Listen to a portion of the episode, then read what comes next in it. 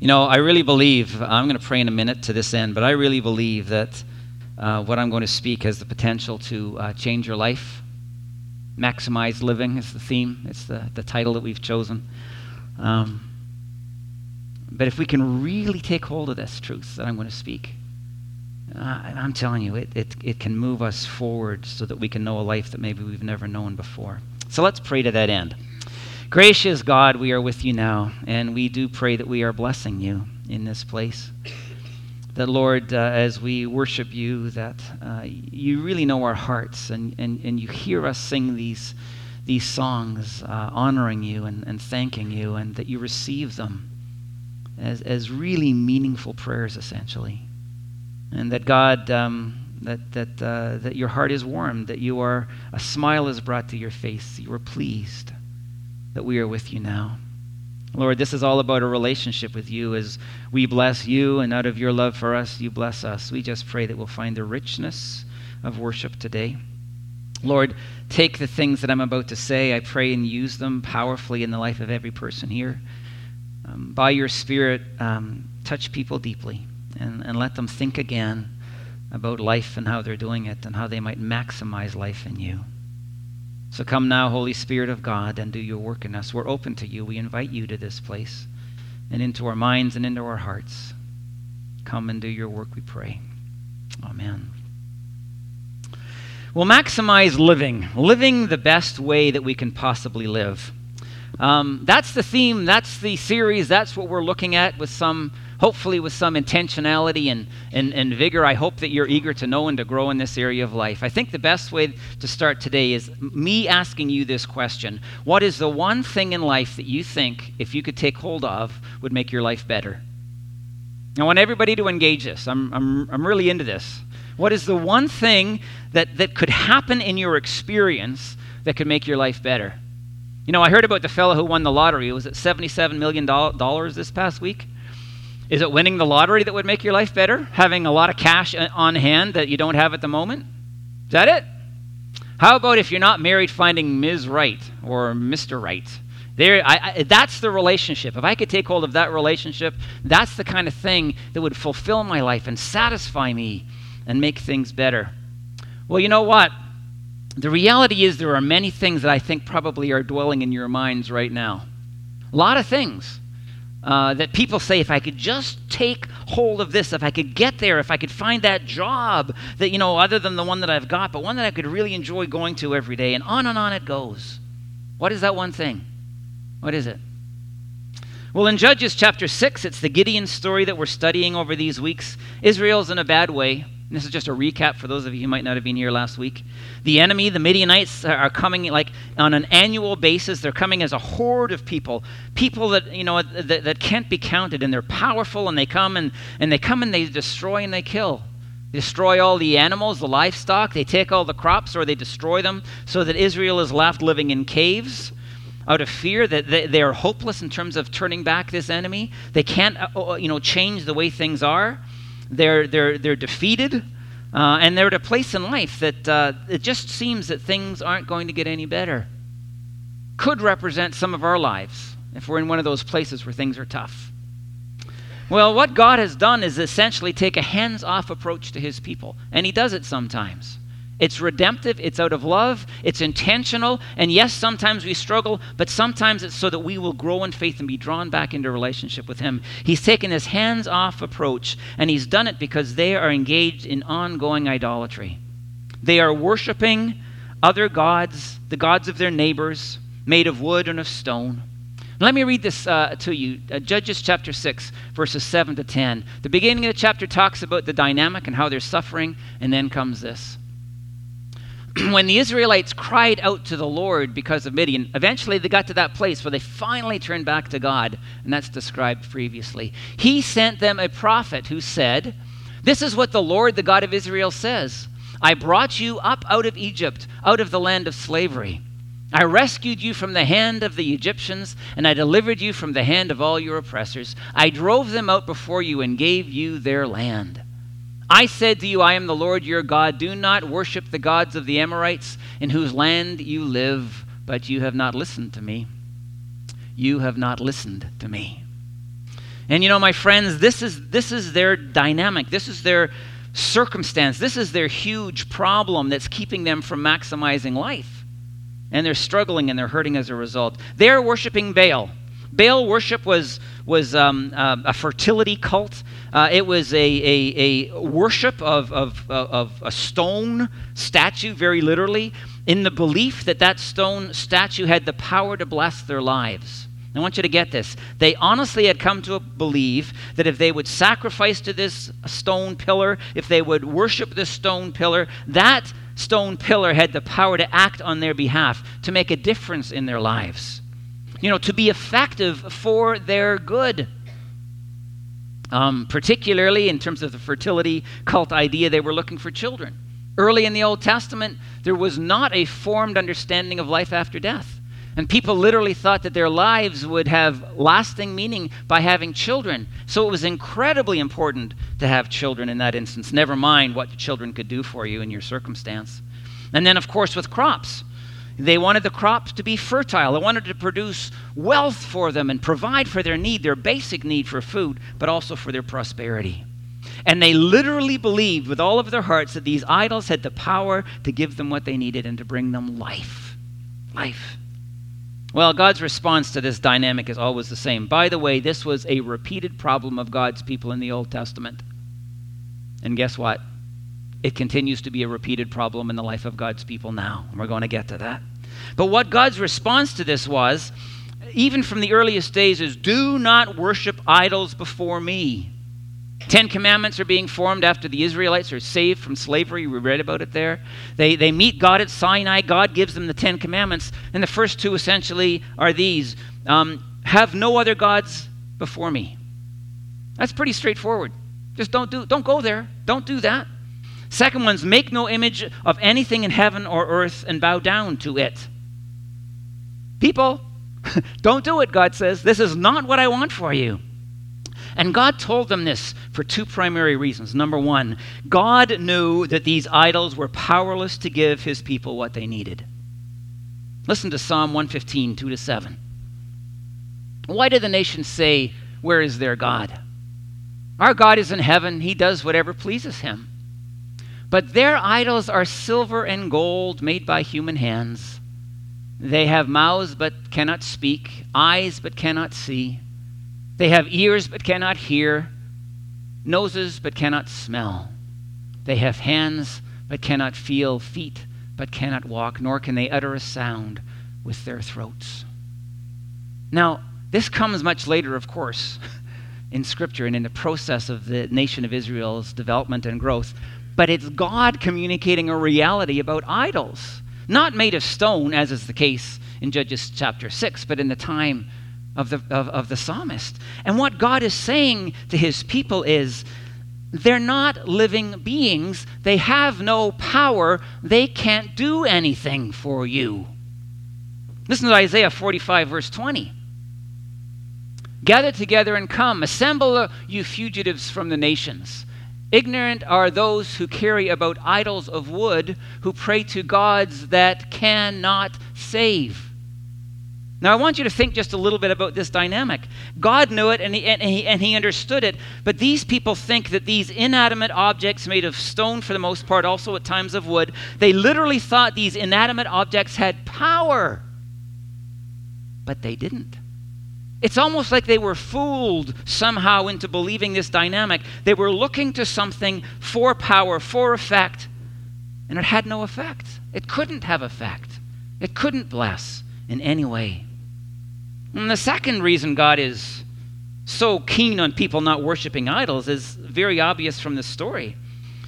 That instead of giving life, actually the opposite is what people experience. And so, see, they're worshiping idols in the hope of having life and fertility and children and crops and blessing abundant.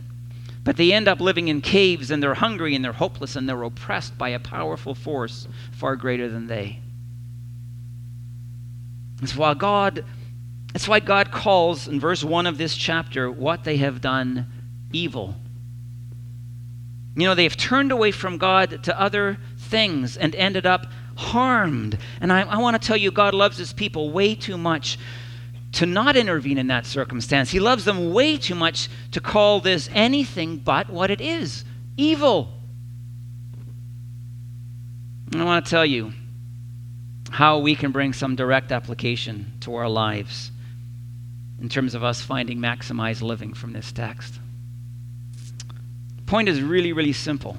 If we engage in what I want to call today modern day idolatry, by turning away from God, uh, to believing in other things having the power to bless us and to give us life, the things that we long for, to have effect and make a difference in our lives, we will end up not only without life, but with the opposite of life, the life that we long for. We will end up, figuratively speaking, living in caves, hungry, hopeless, and oppressed. And the point is this God is the only one who can give real life to people. God, listen to me, is the only one who can give the life that we long for, real life, to people. He can bless us. he can bless us in incredible ways, and it is his desire to do, do so. The Lord God is living and powerful, unlike a piece of stone or wood. He is alive and He is real and He is powerful, and it is He who, who can give us what we long to know in life. So, what are modern day idols? I'm going to begin by sharing you one that I struggle with. Not new to you, I've told you before. But here's what I want you to do as I march through some modern day idols. I literally want you to identify one, at least, idol that you turn to that you hope will give you life, that you hope will bless you, that you will hope will make the difference in your life. Well, the one for me is food and eating too much of it especially sweet stuff. Here's my belief, and I think this was wired into me as a child because my mother was one fantastic cook and baker, and I just, you know, grew up with that. Desserts every day, homemade. I won't go on. But there is a belief somewhere still deep in my soul, and I wish it wasn't there, but it's there. That food, when I'm down or tired or struggling in some way, that somehow food will satisfy the deepest need of my soul and give me life. Now, I bet you there are people in here who experience the very same thing. When you're down, when you're struggling, when you're hurting, when you're just tired out and exhausted, what do you do? You go to the freezer and you pull the ice cream out and you just start eating out of the tub, right? Yeah, I know what I'm talking to here. Or you go to the cookie jar. And you just and and you know in the moment it feels good. And and, and in the moment we think oh this is great. This is this is satisfying me. But i'm telling you food can come, become an idol when we eat it in an ungodly fashion when we turn to it to, to meet our needs as opposed to literally turning to jesus christ and finding our needs met in him now, what happens when somebody engages in idolatry according to the text? It ends up hurting us. That's my point to you today. Well, the first main point to you today.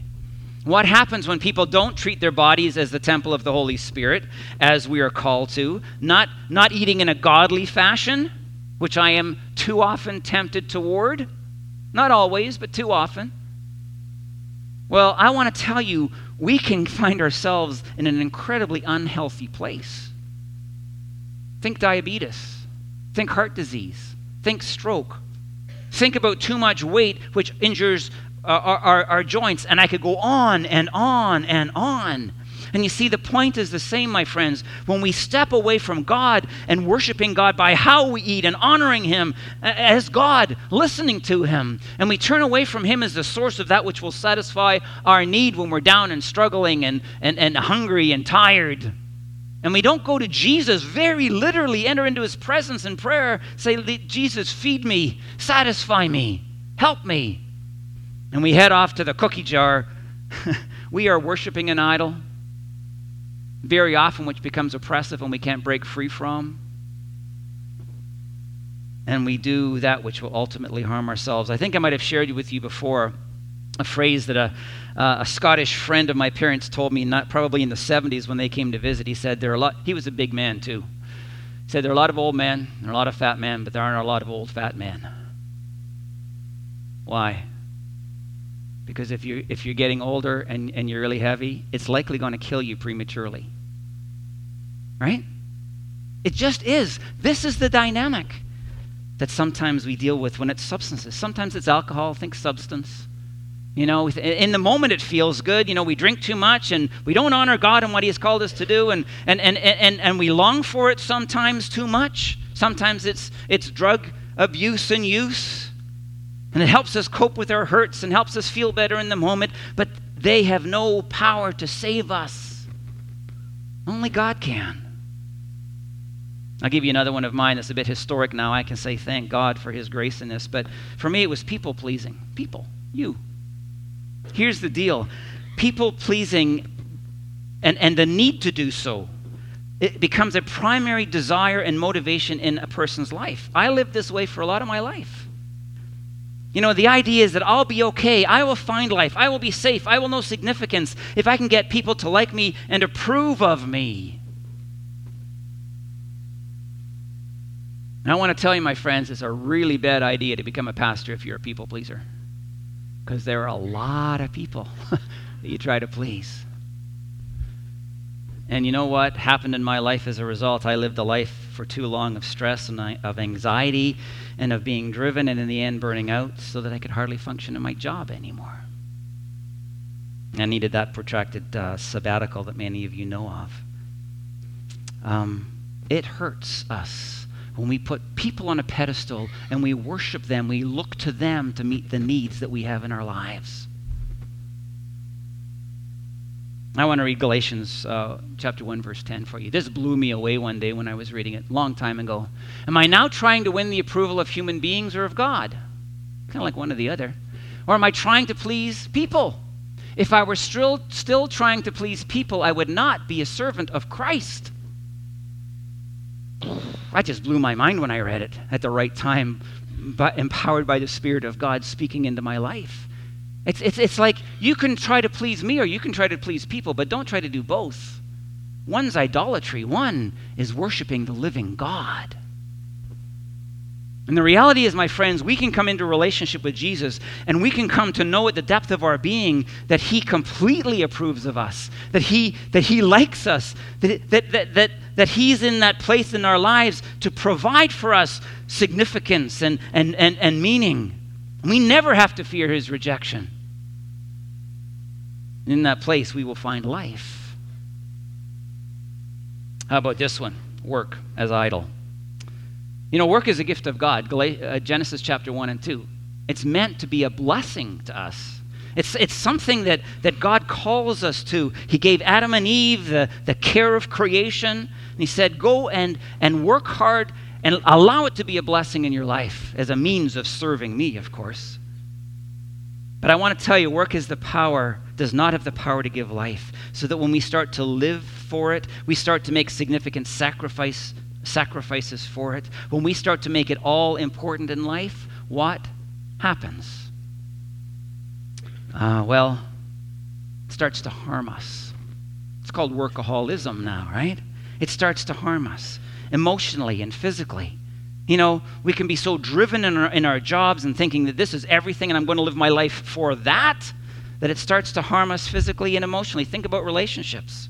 Marriages don't get the attention they need when husband or wife are working all the time. It, they just don't get the attention they need. Children grow up without the presence, emotionally and physically, of mom or dad, which they desperately need to do, grow up and to develop well.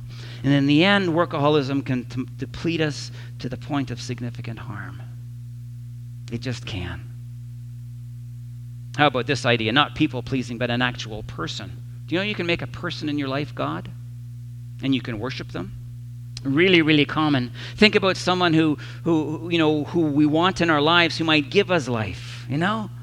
If I just, getting back to this idea of finding the right person, and if I could just marry that person, then my need will be met. Then my need for security will be met. Then my need for, for um, satisfaction will be met. Then I will be fulfilled in a way that I am I'm not now.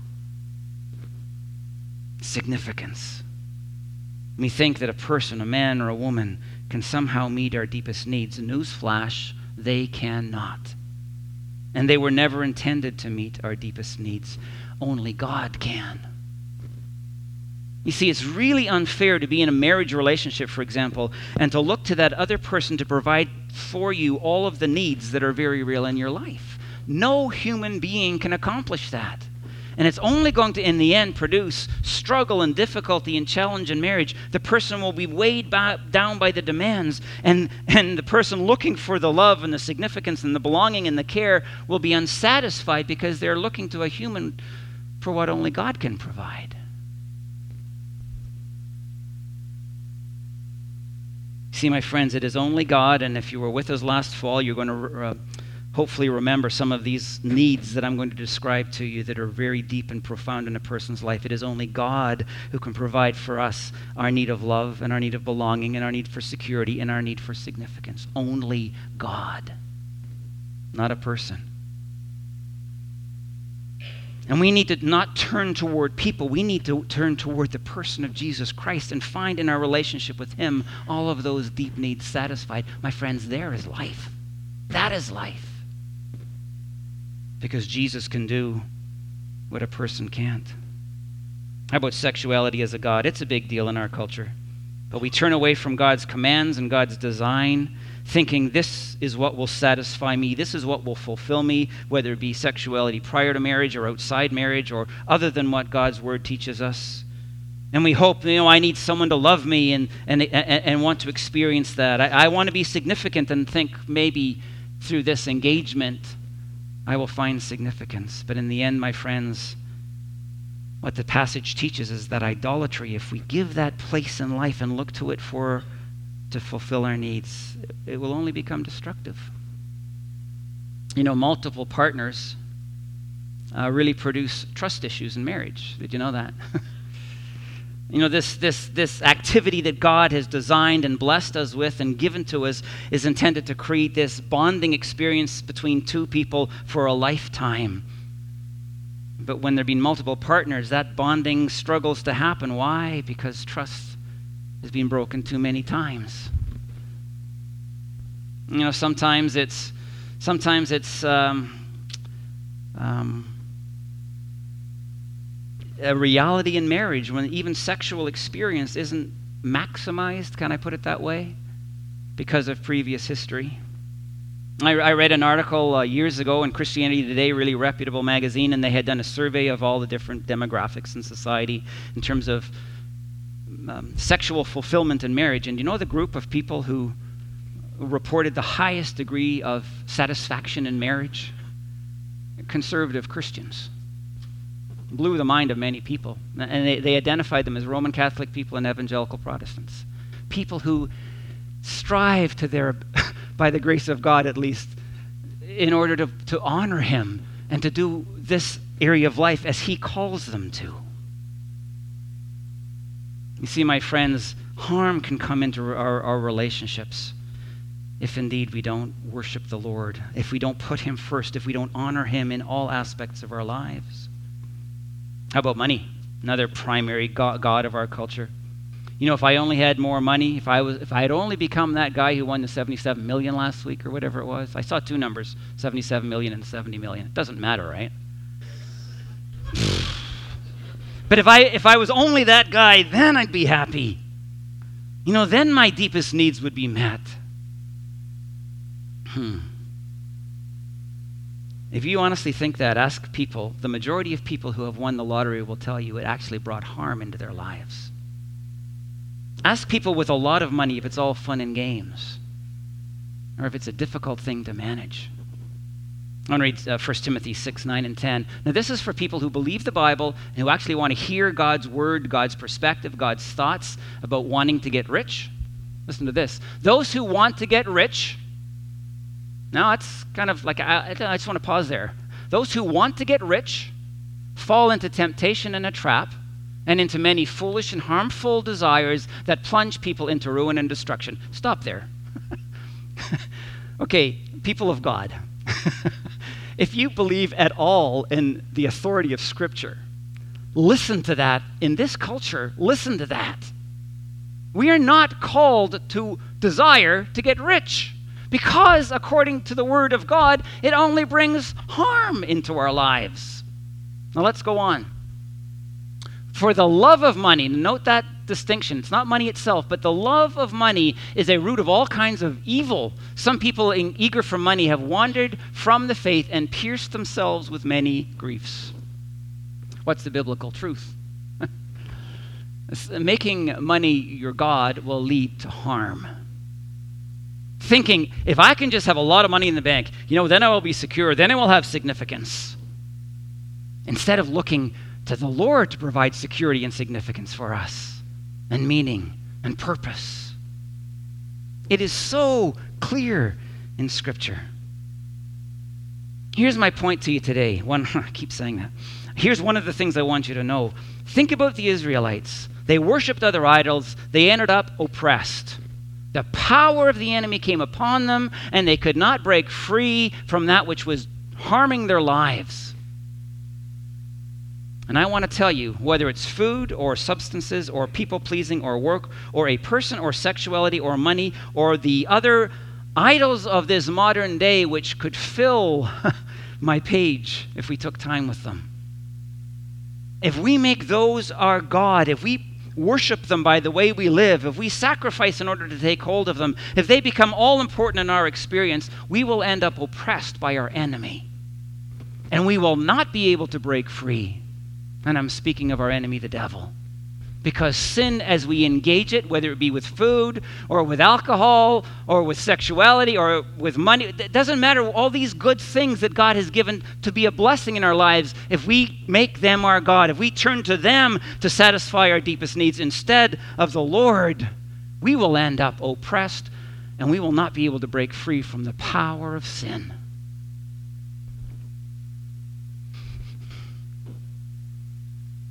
I've said to you several times today, there is, this is the point that I want you to know. Okay, forget all that. This is the point that I want you to know. While all of these things which we chase after and long for and worship promise to bless us, they, they can't.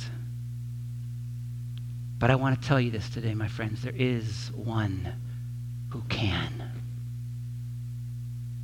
And his name is Jesus. I want you to watch this video.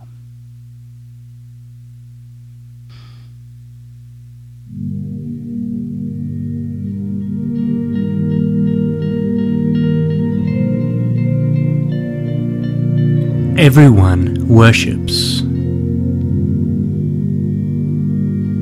Sure, not everyone wants to call it worship or even think about what they're doing. But everyone worships something.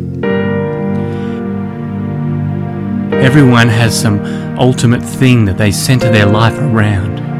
Something or someone that they hope will give their life meaning or purpose.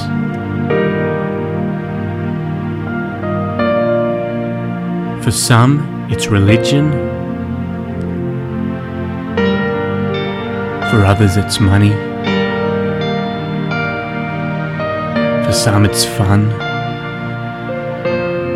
For others, it's success or power or science or knowledge or beauty or popularity. For some, it's love or sex. For some, it's their family. But the Bible says, all things were made by Jesus and for Jesus. This means we were created to worship, but there is only one who is really worthy of our worship. That's why nothing else in this world satisfies.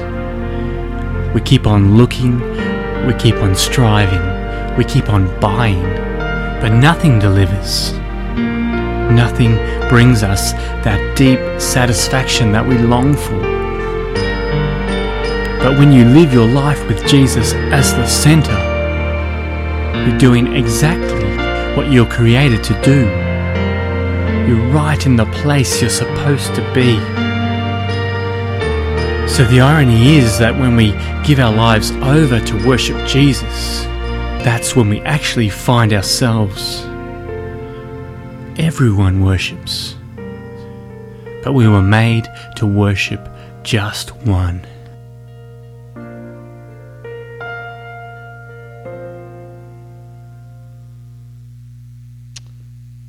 So, my friends, what is it that you worship? It's a profound question. It's a serious question. It's an important question. Because, as this video has suggested, we are created to worship Jesus, to know Him, to place Him above all else, to live for Him, to obey His word and in so doing to find life in Him.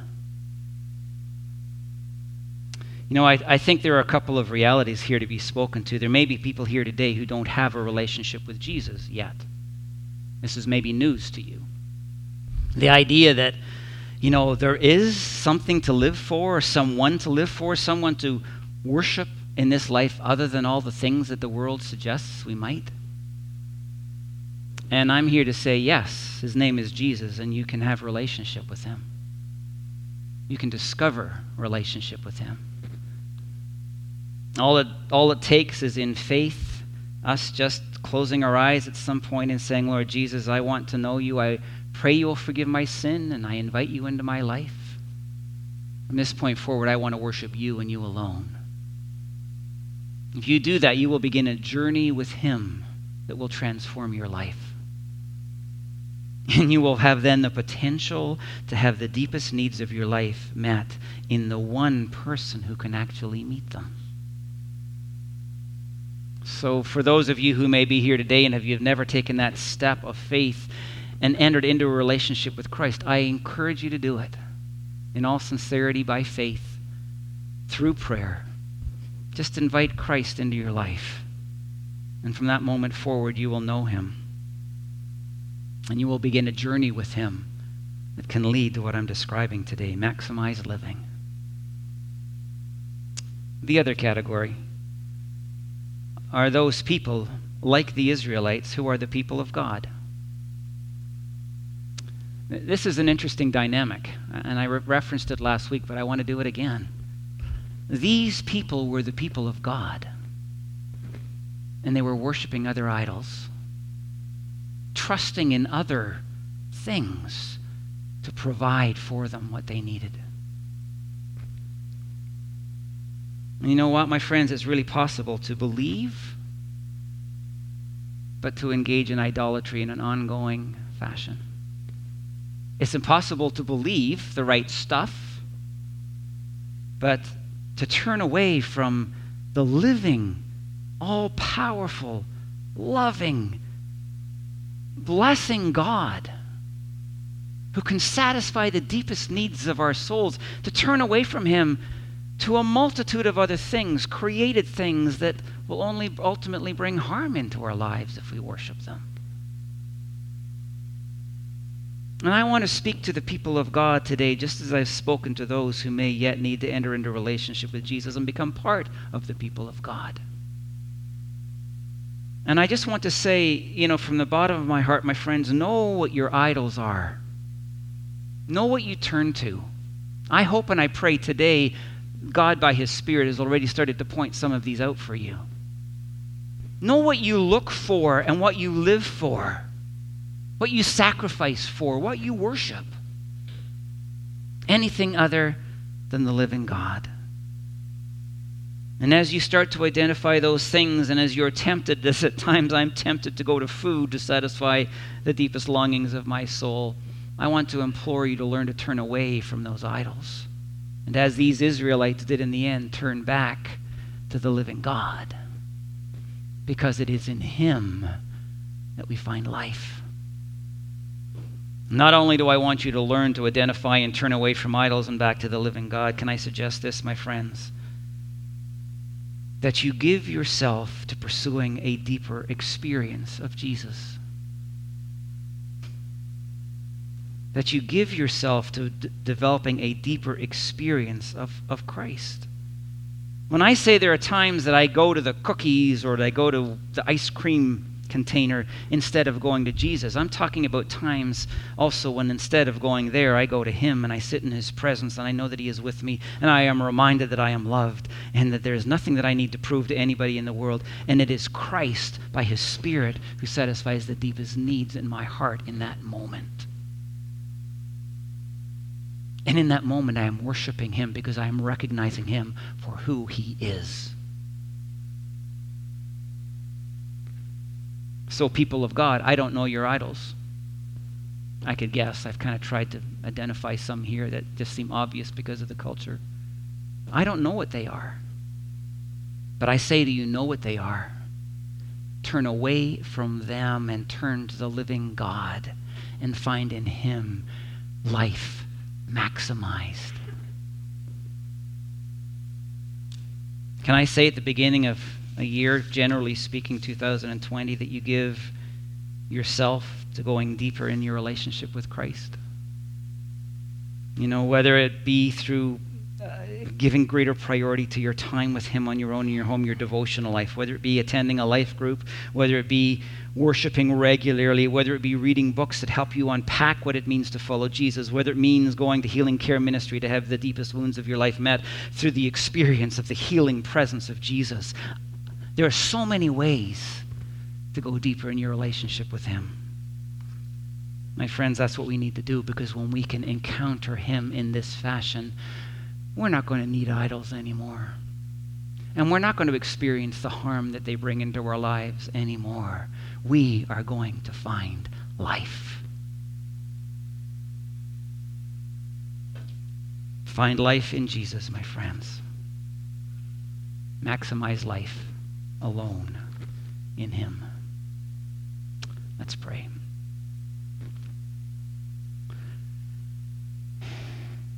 Lord, your word, Scripture, this book, the Bible, promises to bring us life. And we believe today that as we have thought about what it speaks, that we have been given words of life. They have called us to turn away from idolatry as you called the Israelites of ancient times away from idolatry. And you called them to worship you and you alone because you knew, God, that you were able to give them what they needed. You were the one who would give them life. So, Lord, I pray for every person in this room here today, whether they be people who have not yet stepped into relationship with Jesus, I pray that some of those people will, Lord. You'll give them that grace, that you'll call them, that you'll give them the heart's desire to say yes to Christ. Lord, whether it be the people who believe, but as in days of old, are idol worshippers at the same time. Lord, I pray for every person here who, who claims the name of Jesus, that by your Spirit you'll help them know what their idol is and I pray, God, by the grace and the work of your Spirit in their lives, that they will learn to turn away from that idol and turn to Jesus and go deeper in their relationship with Him. That they might find their souls satisfied in the living God. That their need for love and their need for the belonging, their need for security, their need for significance, and their need for purpose will be found through their relationship with Jesus. Lord, we need help in this because it's so human to do the other. But I pray, God, we pray together that you will move by your Holy Spirit and that idolatry will not be part of this people of God anymore so that we might find life in Him. Do your work in us, we pray. Lord, we need you to do this. You are a powerful God who will intervene and you will act and you will have effect. And we pray now that you will do this, Lord. Work by your Spirit in us. We might worship you and you alone. That we might find life in Jesus. Our God, this we pray in his name.